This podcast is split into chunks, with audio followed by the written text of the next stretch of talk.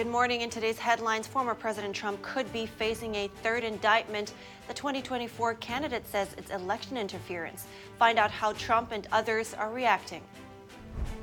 The Department of Justice and Attorney General Merrick Garland have been hit with a new lawsuit. The suit claims Hunter Biden should have been registered as a foreign agent. A U.S. soldier willfully crosses into North Korea, where he is now detained. U.S. officials weigh in on the situation. The House of Representatives has passed a resolution affirming support for Israel. It follows one lawmaker's criticism of the country. 19 days at over 110 degrees. Phoenix has set a new record, and it may not be over anytime soon. We have the details. And the row over the phrase Taco Tuesday has finally come to a conclusion, but one New Jersey restaurant has vowed to keep up the fight.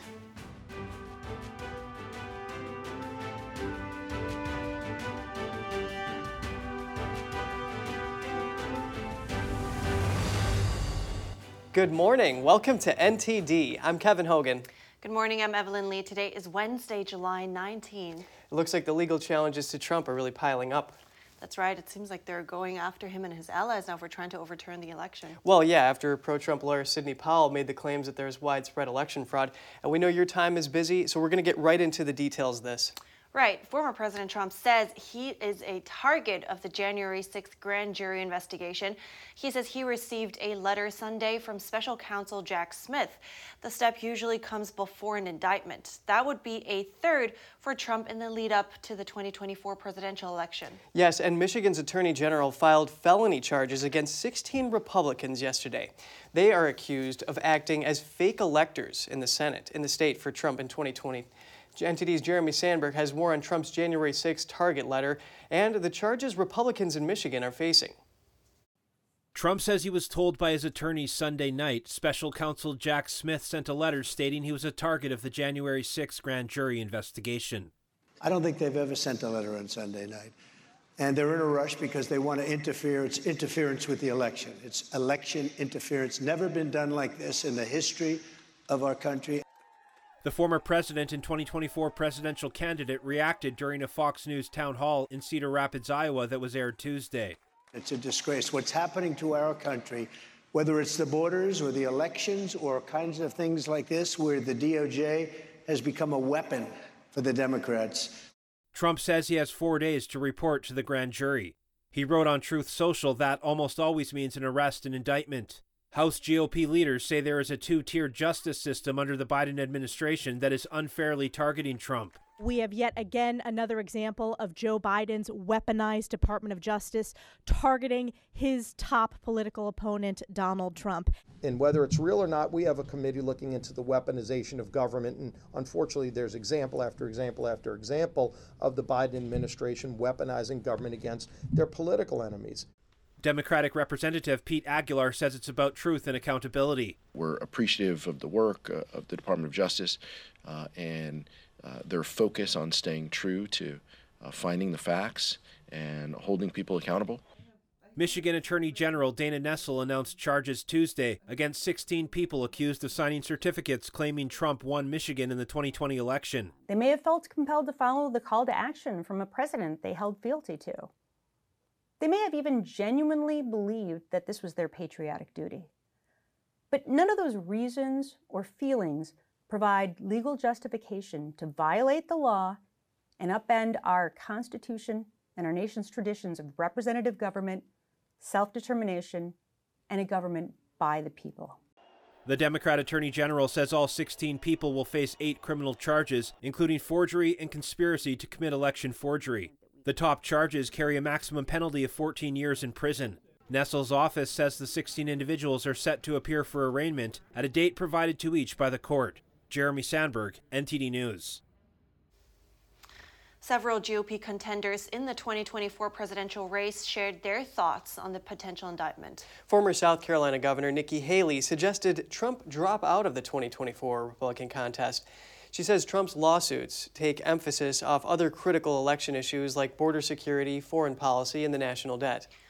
Former Republican Arkansas Governor Asa Hutchinson went one step further. He says not only should Trump suspend his campaign, but that he should be disqualified for his actions on January 6th. Florida Governor Ron DeSantis says Trump could have done more to stop the chaos at the Capitol on January 6th, but suggested his actions weren't criminal. He also criticized the idea of jailing political opponents. Businessman Vivek Ramaswamy called the potential charges un American. He says weaponizing the justice system against political opponents is a dangerous road to go down. On to another Trump case. The former president's legal team and federal prosecutors disagree on the timing of the classified documents trial. A court hearing on the issue took place yesterday. Here are the details. U.S. District Judge Eileen Cannon on Tuesday presided over her first court hearing on former President Trump's classified documents case. During the hearing, Trump's lawyers asked the judge not to treat Trump the same as any other defendant in setting the timing for his trial. They cited his presidential campaign and asked the judge to consider an indefinite delay of the trial date. Federal prosecutors, on the other hand, asked for the trial to start this December. They told the judge that the case is not complex and there's no need for a lengthy delay. The judge did not rule either way. She pressed Trump's lawyers to set some dates and a more concrete timetable, but acknowledged they needed more time to review documents and footage. She also appeared skeptical of prosecutors' request to start the trial in December. She questioned prosecutors on whether there were other similar cases involving classified documents tried in such a short time frame. Cannon said she wanted to first focus on discovery evidence and set a concrete roadmap for the case. She said, We need to set a timetable. Some deadlines can be established now. She said she would issue a written order after the hearing.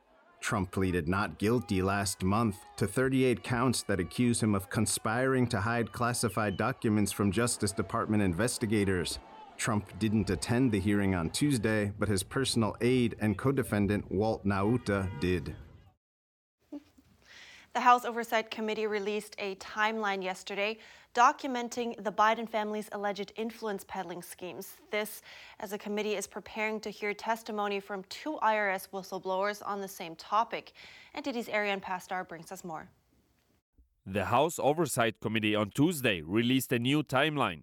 Lawmakers say the timeline contains important dates as to when Joe Biden knew and lied to the American people about his family's business schemes. One of the main takeaways is that Hunter Biden was allegedly involved in deals with foreign nationals from Kazakhstan, Ukraine, and Romania while his father was in office. The timeline alleges, for example, that Biden family accounts received approximately $1.038 million from the Robinson Walker LLC, which got the money from Romanian nationals. Lawmakers also say that then Vice President Biden traveled to Romania to meet with people involved in the scheme. In total, the Biden family allegedly received over $10 million from foreign nationals and their related companies. President Biden has repeatedly denied knowing anything about his family's business dealings. A second IRS whistleblower from the Hunter Biden criminal tax investigation will testify today before the House Oversight Committee. Just the News obtained the agent's prepared testimony. It alleges the U.S. attorney working on the case sought tougher charges against Hunter Biden. Attorney General Merrick Garland is in the hot seat. A lawsuit has been filed against the Attorney General and the Department of Justice. It centers on allegations the agency failed to enforce having Hunter Biden register as a foreign agent. The conservative group America First Legal filed the suit. It says the DOJ and Garland had an obligation to force Hunter Biden to register with the agency. This while he was sitting on the board of Ukrainian energy firm Burisma Holdings Limited. The group also says Hunter Biden's business deals with Chinese oil magnate Ye Jianming should have been subject to having him register as a foreign agent. The lawsuit cited alleged text messages from Hunter Biden. In those, he reportedly said he would set up a separate entity known as CEFC America to avoid registering as a foreign agent under the Foreign Agent Registration Act. Hunter Biden served as a board member of Burisma starting in April 2014 when his father was vice president under President Barack Obama. In an apparent move to ease tensions with Israel, President Biden yesterday meeting with Israeli President Isaac Herzog. This came just days after Biden had some sharp words for the Israeli government. NTD's Iris Tao has more from the White House. America's commitment to Israel is firm and it is, uh, it is ironclad. The two reaffirming ties as Israel celebrates its 75th anniversary. President Biden reiterated his ironclad commitment and his utter friendship and love of the state of Israel. But the meeting with the Israeli president, who really just holds a ceremonial position, and comes amid tensions between President Biden and the leader of Israel's ruling coalition, Prime Minister Benjamin Netanyahu. And President Biden has criticized Netanyahu's plan for a judicial overhaul in his country. And just days ago, President Biden said this about his cabinet. Some members of his cabinet, and this is one of the most extreme members of cabinets that I've, that I've seen. And President Biden was also facing scrutiny for not having invited Netanyahu to the White House after he returned to office in December. But on Monday, President Biden called Netanyahu and finally extended that invitation in trying to ease tensions. They have agreed that they will meet probably before the end of this year, and all the details of the, the wheres and the whens are still being worked out. But the White House also made clear that the agreement to meet does not mean that President Biden has given up his opposition to the judicial changes backed by Netanyahu's government. Reporting from the White House, Iris Tao, NTD News. The House of Representatives passed a resolution affirming support for Israel yesterday. The move is a direct response to Democratic Congresswoman Pramila Jayapal's now walked back comments about Israel being a racist state. The bipartisan vote was 412 to 9, with nine Democrats voting against it. Jayapal voted for the pro Israel resolution. The vote to approve the resolution came after Israeli President Isaac Herzog's visit to the White House yesterday. Herzog is scheduled to address a joint meeting of Congress today. Some progressives have said they'll skip it, citing concerns about Palestinian human rights.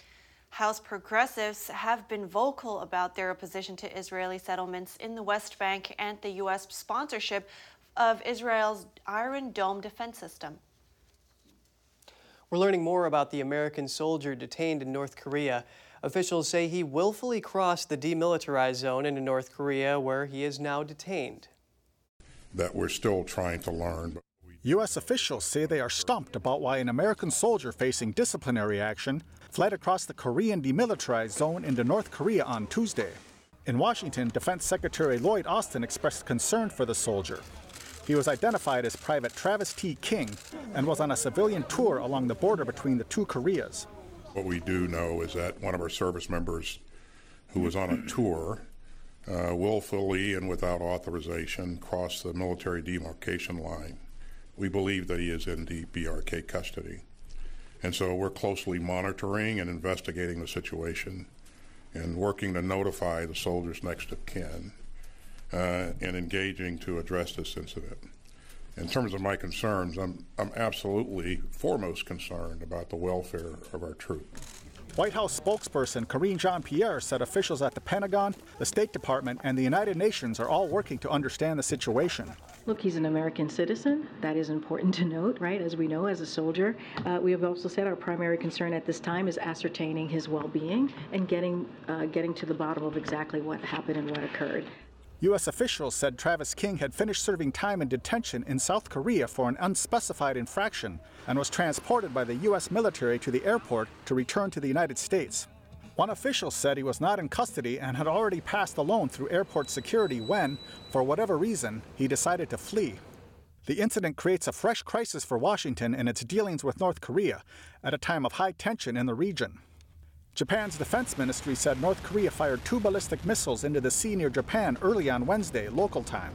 The launch comes as a U.S. nuclear armed submarine arrived in South Korea for a rare visit and a warning to North Korea over its military activities. Here's an update about Travis King. Court documents and a lawyer representing him reveal he faced two assault allegations and was fined in South Korea for damaging a police car. And coming up, frontrunners are drumming up tens of millions of dollars for their campaigns as 2024 approaches. A political analyst explains the advantages and challenges Trump and Biden have if they head to a rematch. That story after the break.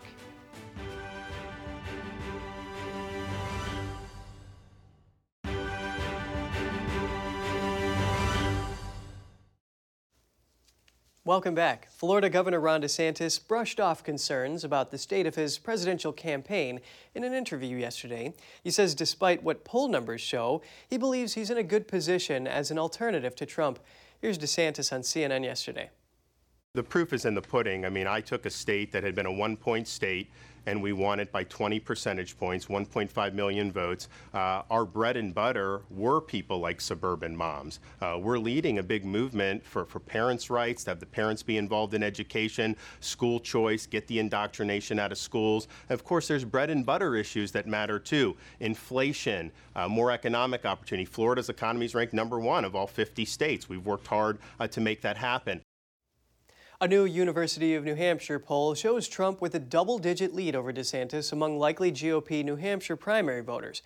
DeSantis says he has the resources to compete despite recent reports about his financial position. New campaign finance reports show DeSantis raised $20 million after entering the race in May through the end of June. A supportive super PAC announced $120 million, but DeSantis has also spent money at a higher rate than the rest of the field and has been forced to cut staff. And more updates on the race for the White House. A morning consult poll in the GOP primary shows Trump with a sizable lead over DeSantis at 55 to 20 percent. And it says if the election were held today, President Biden would have a 2 percent lead over Trump and a 4 percent lead over DeSantis. We're bringing in an expert to hear about fundraising efforts and what the frontrunners' chances are. Lenny McAllister, Senior Fellow at the Commonwealth Foundation, joins us live. Lenny, it's great to have you with us. President Biden raised $72 million in the second quarter, which is much higher than Trump's $35 million, as the incumbent gets the advantage of having the DNC backing them, whereas Republicans won't have that until there's a, a solid nominee. So, do you think this early financial lead will help Biden? Uh, yes and no. I mean, again, a, a good template to look back at is look back at 2015 who was the clear front runner for the Republican nomination in 2015? It was Jeb Bush. People completely forget about the fact that Jeb Bush had a war chest and being a two term governor of Florida and name ID behind him. We thought it was going to be yet another Bush Clinton election, something that the American people just rolled their eyes about. Needless to say, that's not what we ended up getting, nor do we get a Bush or Clinton presidency starting in 2017. So when you look at these numbers here, a full year before we get to nominations, convention weekends, and the like, it's good to have this advantage, but it's not enough to say that I'm going to keep an over an overwhelming commanding lead. We haven't even gotten to the first debate yet. We know that the debate schedule can be grueling. That's its own soap opera in the media and we have to see how candidates respond to that. And by the way, we still have Democrats that aren't in love with President Biden. So we don't know what's going to happen. We may up end up having a November or December surprise where people start pushing Joe Manchin or somebody else more into the race on the Democratic side, and that would cause problems even for an incumbent president. Go back to as far back recently as Jimmy Carter in 1980 and see how that worked out for him there have been rumors about Senator Manchin flirting with this idea at a race for the White House. And, and, you know, your good your good point here is that anything can happen in these primaries and, of course, in the general election. Now, some are saying one of Trump's paths to victory centers on viable third-party candidates. For example, Trump won Pennsylvania, Michigan, and Wisconsin in 2016 with less than 50% of the vote, partly due to what some are calling, you know, these somewhat strong libertarian and green candidates. Do you see this as a possibility in 2024? Not as much as it was in 2016. People forget that Hillary Clinton, who was a former U.S. Senator, a former Secretary of State, and a former First Lady, had a lot of positives and negatives already baked into the cake. There was not a malleable middle to say, hey, let's help you form a new opinion of Hillary Clinton. That didn't exist. So you ran against a candidate that has had had, had historic lows in regards to likability. By the way, Donald Trump did as well in 2016. That was so unique for that election even going into 2020, Joe Biden didn't have as many lows and the hard opinion about him that Hillary Clinton did, in, in part because of her husband being a former two term president. Again, that's not going to come into play in 2024. You have an incumbent president that, regardless of who the Republican nominee is going to be, that person has to run against an incumbent. You now have to run against the pandemic. You have to run against the pandemic economy. You have to run against the mood of the nation after the pandemic, which again was something we couldn't think of eight years ago. We were starting to think about four years ago, but now we're seeing how America looks and feels afterwards, and that's gonna that's gonna shift how voters look for a leader. There's, there's a reason why people like Tim Scott have gone from one percent to eight percent in many polls. It's because people are saying, "Can I get a conservative view, but with a different tone?" We'll see if the Biden Trump tone and even DeSantis tone that has been resonating with headlines is going to resonate with actual voters when they're making actual votes. Very interesting. And Lenny, Democratic operatives and dozens of Biden aides are telling CNN that they're frustrated and worried about this campaign because of the slow pace. Do you, these doubters are concerned that each day that goes by without an action-packed schedule of campaigning, that it's going to show voters that Biden's age is really as big of a deal as they think it is. What's your take on this? He's taking a huge political risk trying to say, I can't do the campaigning. The, the retail campaigning I can't do anymore. He was never really good at it in the first place. Now he's even worse. But his calculus is if I can show the American people that the economy is more stable, inflation's coming down, they feel safer from a geopolitical standpoint, and we can kind of settle the field, it will give us just enough of a margin of victory to get a second term. I mean, again, so far, if you look at the polls, he's right. He barely beats Trump. He barely beats it by a little bit wider of a margin. DeSantis, if you're the Democrats and you're going to have to ride with President Biden, a slim victory is just the same as a Reagan 1984 victory. You won. That's what they got in 2020, moving into 2021. That's what they're counting on now. Joe Biden has to show that he is a functional president and try to put his record out there because, from a retail politics point of view, he doesn't have the energy of Trump, and every other candidate on the Republican side is younger, has more energy, and will likely be coming into a general election next year with a lot more energy and momentum. A lot to look out for here. Excellent analysis. Lenny McAllister at the Commonwealth Foundation, thank you so much. Thank you. God bless. And coming up, lawmakers spar on what's needed to keep the border secure. We take a look at opposing views on national security. And being arrested for committing a crime no longer means going to jail, at least in Illinois, where a no cash bail system is on the way.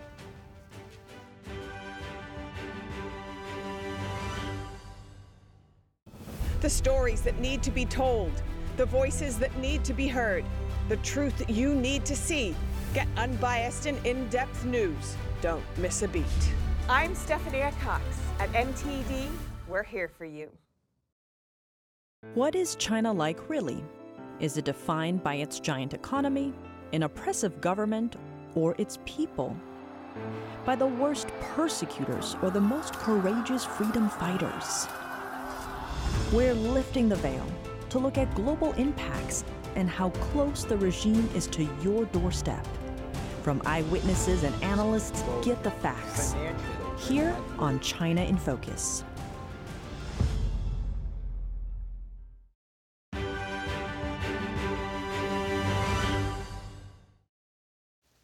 It's good to have you back with us. The border wall was in the spotlight on Capitol Hill yesterday. NTD's Daniel Monahan has more on the debate about border barrier policies and their impact on illegal immigration going forward. Representative Dan Bishop criticized the Biden administration for halting the construction of the border wall. While this purely political decision appeases a radical left open borders advocacy, it does nothing to enhance the security of Americans. Bishop says the crisis has reached a boiling point with over 200,000 encounters in the month of May alone. A physical border barrier slows down those seeking to illegally cross the border. Representative Marjorie Taylor Greene says the border wall keeps drugs out of the country. Our El Paso sector has experienced a significant reduction in drug and smuggling activities in areas where the border wall system was built. However, Representative Lou Correa disagrees that a border wall is effective in deterring drug smuggling. The congressman says the overwhelming majority of drugs are smuggled through ports and mentioned the use of $200 drones with a payload of a million dollars in fentanyl crossing the border. How is a border wall gonna stop a drone? Correa also questions the logic of the wall as an illegal immigration deterrent. The wall is not preventing migrants from coming to the United States, but rather the wall is directing migrants to cross in more remote and dangerous areas. The lawmaker says this has resulted in more deaths and forced Border Patrol to carry out more rescues. We've also seen more injuries, traumatizing families, and costing, costing our hospitals millions of dollars. The Biden administration will have to build some border wall sections. The Department of Homeland Security says it will be building 20 miles of the U.S. Mexico border wall due to funding that was already allocated to the project. Daniel Monahan, NTD News.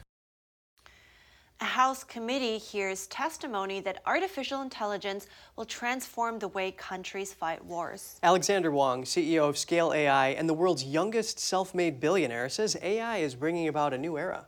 One where military's use of AI could drastically change the future. NTD's Colin Fredrickson has more. We're now embarking on a new era of the world, one in which a new technology, artificial intelligence, is likely to set the stage for you know the future of ideologies, the balance of global power, and and the future of the relative peace of our world. The House Armed Services Committee held a hearing Tuesday on how the U.S. military should use AI. Key witness Alexander Wang, the CEO of Scale AI, said that the current operating model will result in ruin if the U.S. military doesn't change its ways. He said it will fall far behind other nations, most importantly, China whose government is spending three times more money on AI. The U.S. does have many advantages over China. The U.S. has the largest fleet of military hardware. This fleet generates 22 terabytes of data every day. That's much more than what China's military generates. To give you some perspective, the typical modern laptop has one terabyte of storage space. All this data can be fed into AI systems. But, Wang testified,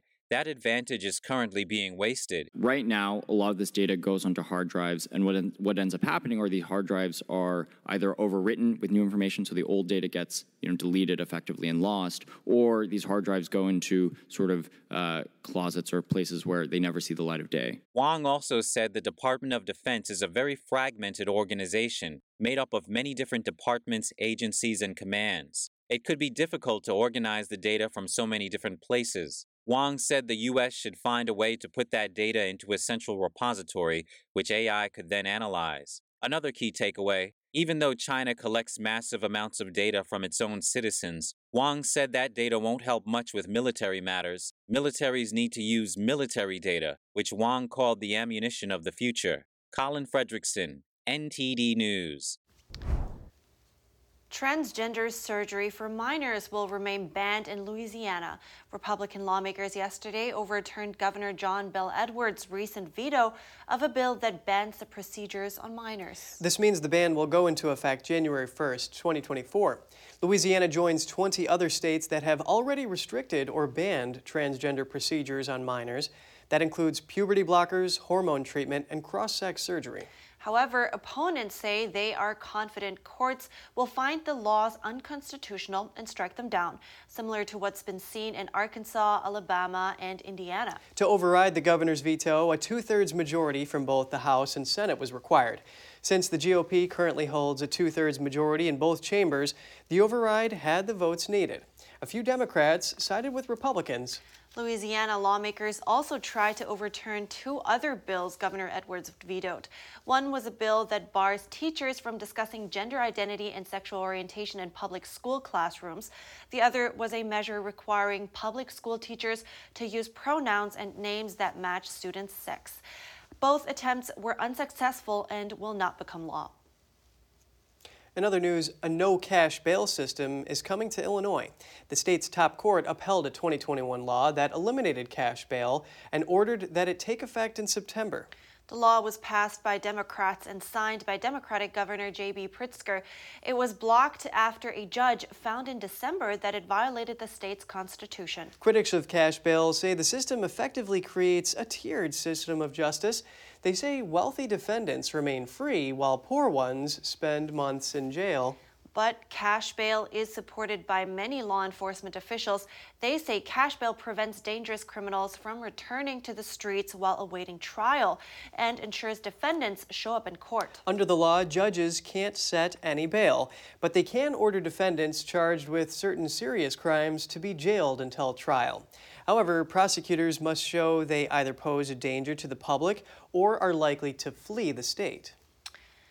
A California court ordered Johnson & Johnson to pay nearly $19 million. The jury yesterday ruled in favor of a man who said he developed cancer from exposure to its baby powder. Emery Hernandez Valadez filed the suit last year seeking monetary damages. He said he developed of deadly cancer after being exposed to the company's talc since childhood. The trial lasted six weeks. Hernandez was awarded compensation for medical bills and suffering caused, but not punitive damages were awarded against the company. Johnson & Johnson said it will appeal the verdict after insisting the product is safe. The company has faced tens of thousands of similar cases over its talc-based products. Plaintiffs allege the baby powder sometimes contained asbestos in the past, a charge Johnson & Johnson denies. A new mandate against mask wearing. Employees at In N Out Burger in five states won't be allowed to wear masks during work. The new company rule begins August 14th and affects employees in Arizona, Colorado, Nevada, Texas, and Utah. The new guidelines emphasize the importance of customer service and the ability to show employees smiles and other facial features. The fast food chain said their goal is balancing exceptional customer service and unmatched standards for health, safety, and quality. Workers who want to wear masks must get a medical exemption. In n Out Burger has about a hundred locations in the five states where the rule applies. A majority of the company's locations are in California and Oregon, where the rule doesn't apply. Still to come, Xi Jinping's chief diplomat mysteriously missing from the political scene for weeks. Rumors are rife over his vanishing act was it due to health concerns, extramarital affairs, or falling out of political favor? And Spain is fining Amazon and Apple over $200 million. The companies are accused of colluding to keep smaller retailers out. That story when we return.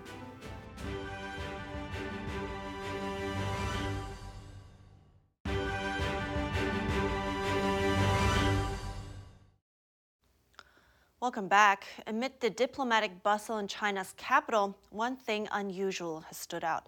For three full weeks now, Chinese Foreign Minister Qin Gang, a close aide to Xi Jinping, has been missing from the public eye.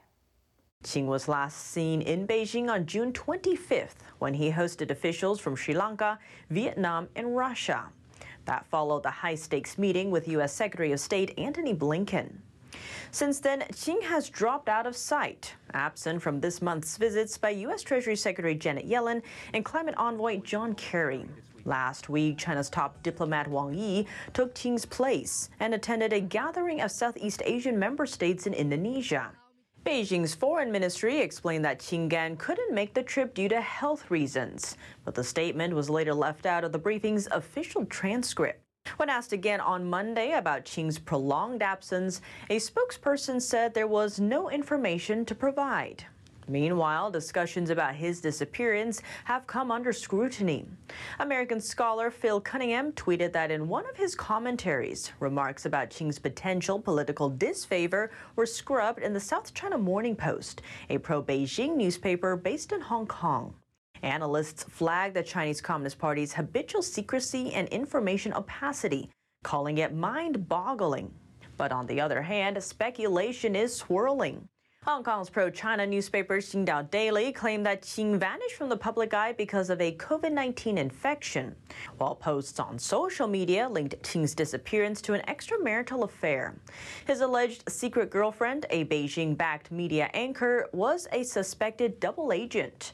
The woman recently gave birth to an illegitimate child with the surname Qin. Others suggested that Qin Gang was embroiled in the downfall of a senior military official whose son allegedly leaked CCP intel while studying in the U.S. That occurred during Qin's term as China's ambassador to the United States. Similar scenarios have occurred involving other CCP officials. It's been seen as part of Xi Jinping's anti corruption campaign. Most of them resurfaced later. Xi himself was out of the public eye for two weeks shortly before he was named China's top leader in 2012. And now some short headlines from around the world. Spain's antitrust watchdog said yesterday it imposed fines worth over $218 million on Amazon and Apple for collusion. The watchdog said the contracts the companies signed included anti competitive clauses and that over 90% of retailers who were using Amazon's marketplace to sell Apple devices were blocked. South Africa's president says arresting President Putin, should he show up at a summit in Johannesburg next month, would amount to a declaration of war by his country.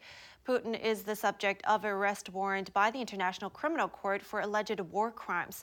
South Africa is an ICC member and is obliged to arrest him. The United Nations Security Council held its first ever meeting on artificial intelligence yesterday. Members warned that AI could threaten global peace and security. UN Secretary General Antonio Guterres backed calls for the creation of a new UN body modeled on the International Atomic Energy Agency. The head of Britain's MI6 agency says British spies are using artificial intelligence to hamper the supply of weapons to Russia. He also predicted that Western spies will increasingly have to focus on tracking the malign use of AI by hostile states. Stay tuned 19 days at over 110 degrees. Phoenix has set a new record, and it may not be over anytime soon. We have those details. And in New York City, law is pushing some building owners toward carbon capture systems. We hear from the CEO of Carbon Quest, so stay tuned for that.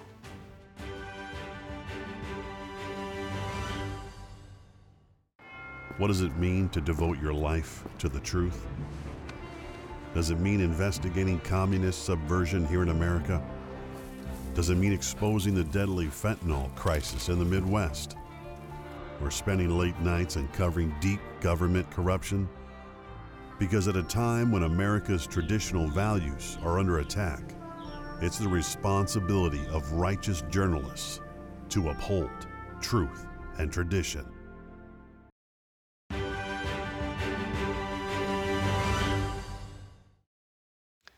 Good to have you back. The city of Phoenix, Arizona broke heat it broke a heat record yesterday from almost 50 years ago when temperatures reached above 110 degrees for the 19th straight day. Some said it felt like opening an oven. Here's the story. Temperatures above 110 degrees Fahrenheit might not be the ideal conditions for a hike, but Amit Bagoji and his friend are still out on the trails near Phoenix, Arizona anyway. They're among the few braving heat that broke records on Tuesday, and it sounds like they won't be doing so for long. It's like you open an oven door and it's the heat wave. Like when you open like an oven, that's what it feels like. Exactly what it feels like. People have been sweltering in the city's scorching heat since June the 30th. In recorded history, Phoenix hasn't seen this many days in a row of temperatures above 110 degrees. The last time it came close was 1974, almost 50 years ago. In case some were unaware, billboards across the city advertised the soaring temperatures. Those were 112 degrees at just after 1 p.m. local time, but soared as high as 118 hours later, according to the National Weather Service.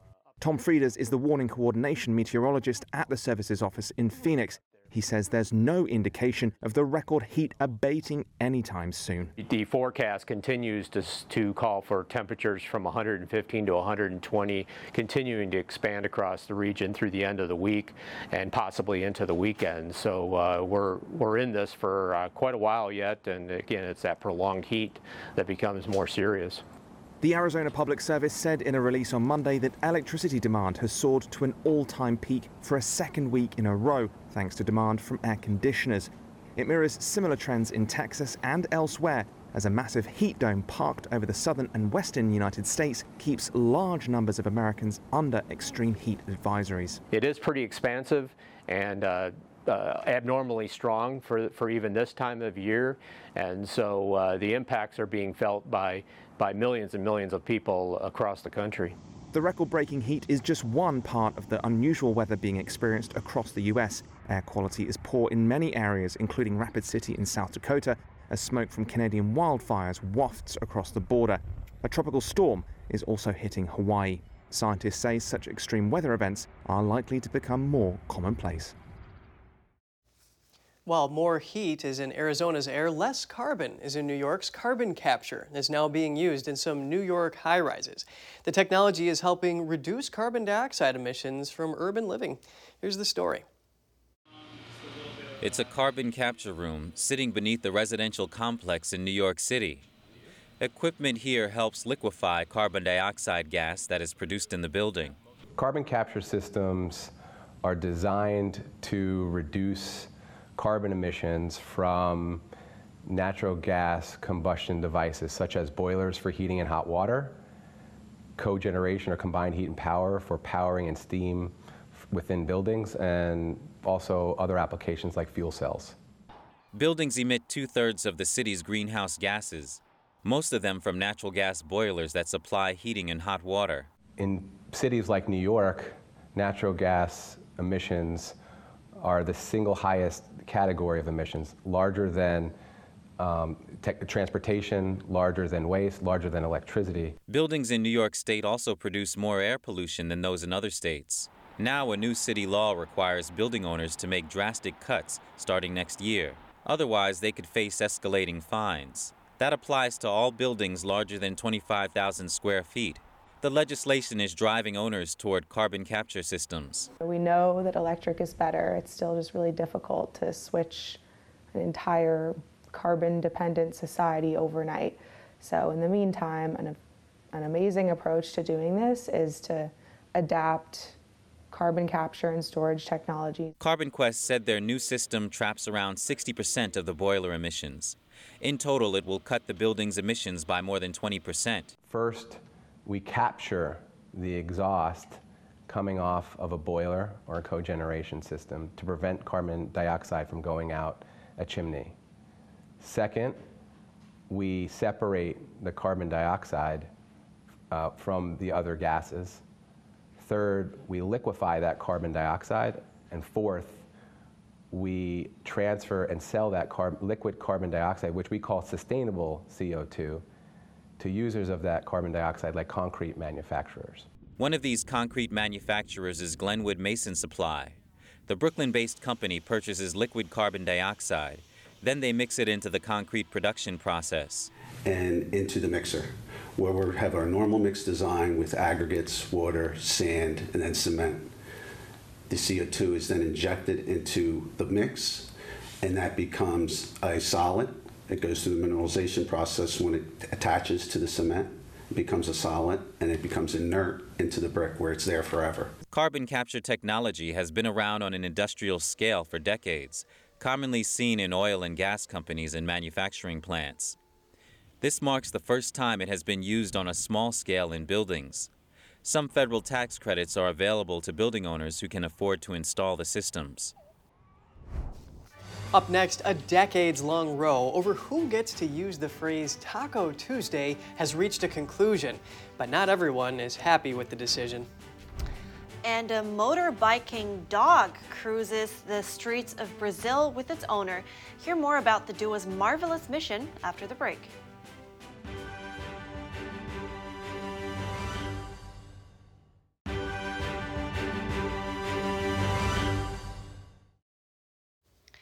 Good to have you back. A decades old spat between two taco rivals has, has come to a conclusion. Taco Bell had been on a quest to make the phrase Taco Tuesday free of trademark restrictions. Its rival Taco John's had previously claimed to own the phrase, but has now abandoned it in 49 states. But the dispute looks to have kept simmering on the Jersey Shore. Gregory's Restaurant and Bar vowed to keep fighting Taco Bell over the exclusive right to hold Taco Tuesday promotions in New Jersey. Taco Tuesday has become a well known phrase often used at restaurants and elsewhere. Taco John's worked hard to defend its more than 40 year old trademark of the term. The fast food chain sent many cease and desist orders over the years to anyone using the phrase. Taco Bell filed with the U.S. trademark regulators in May to get Taco John's and Gregory's Restaurant and Bar abandon their trademarks. According to Taco Bell, the phrase had become too widely used to belong to any one person or business. They do make a compelling argument. Taco Tuesday, it's pretty common. Well, that's true, but I wonder who made it that common. Mm, Good question. Anyway, questions over questions. Um, on to a different story that you definitely want to see. Helmet on, backpack on. A motorbiking dog cruises the streets of Brazil with its owner. The duo are on a marvelous mission. Let's take a look. With their motorcycle whizzing by, Miguel Pereira de Souza and his dog Ruby make a sight in the Brazilian metropolis of Sao Paulo. The two are teaming up to deliver food packages for stray dogs. I never put Ruby on the motorbike against her will. She always jumps on the bike, on the seat. She always wants to go. And so I did and took her with me on every delivery. Souza adopted homeless Ruby when she was found injured and curled up under his car. Three years ago, Souza started a campaign to sell dog food and treats to locals in Sao Paulo. All profits went toward food for street dogs. After the pandemic, there are lots of dogs on the streets. Many people, unfortunately, abandoned the dogs. Miguel's help in donating food, water, time, and encouraging others to donate, I think it's very cool. Videos of the two feeding hungry dogs made them celebrities on social media. So far, they have donated over five tons of dog food. Yo, you mentioned questions upon questions. I wonder where you get a dog helmet like that. Oh, yeah, that's very true. Yeah. And very brave of that dog to come on with that ride. Courage. Courage. Courageous dog. And you know, I wonder if it's even legal. I mean, do dogs know how to ride safely? Yeah, yeah, that's uh, anyway. Let's stop with the questions. I have so many. That's all for today's program. We'd love to hear from you at goodmorning at ntd.com. So shoot us an email if you'd like. Thanks for watching. I'm Evelyn Lee. And I'm Kevin Hogan.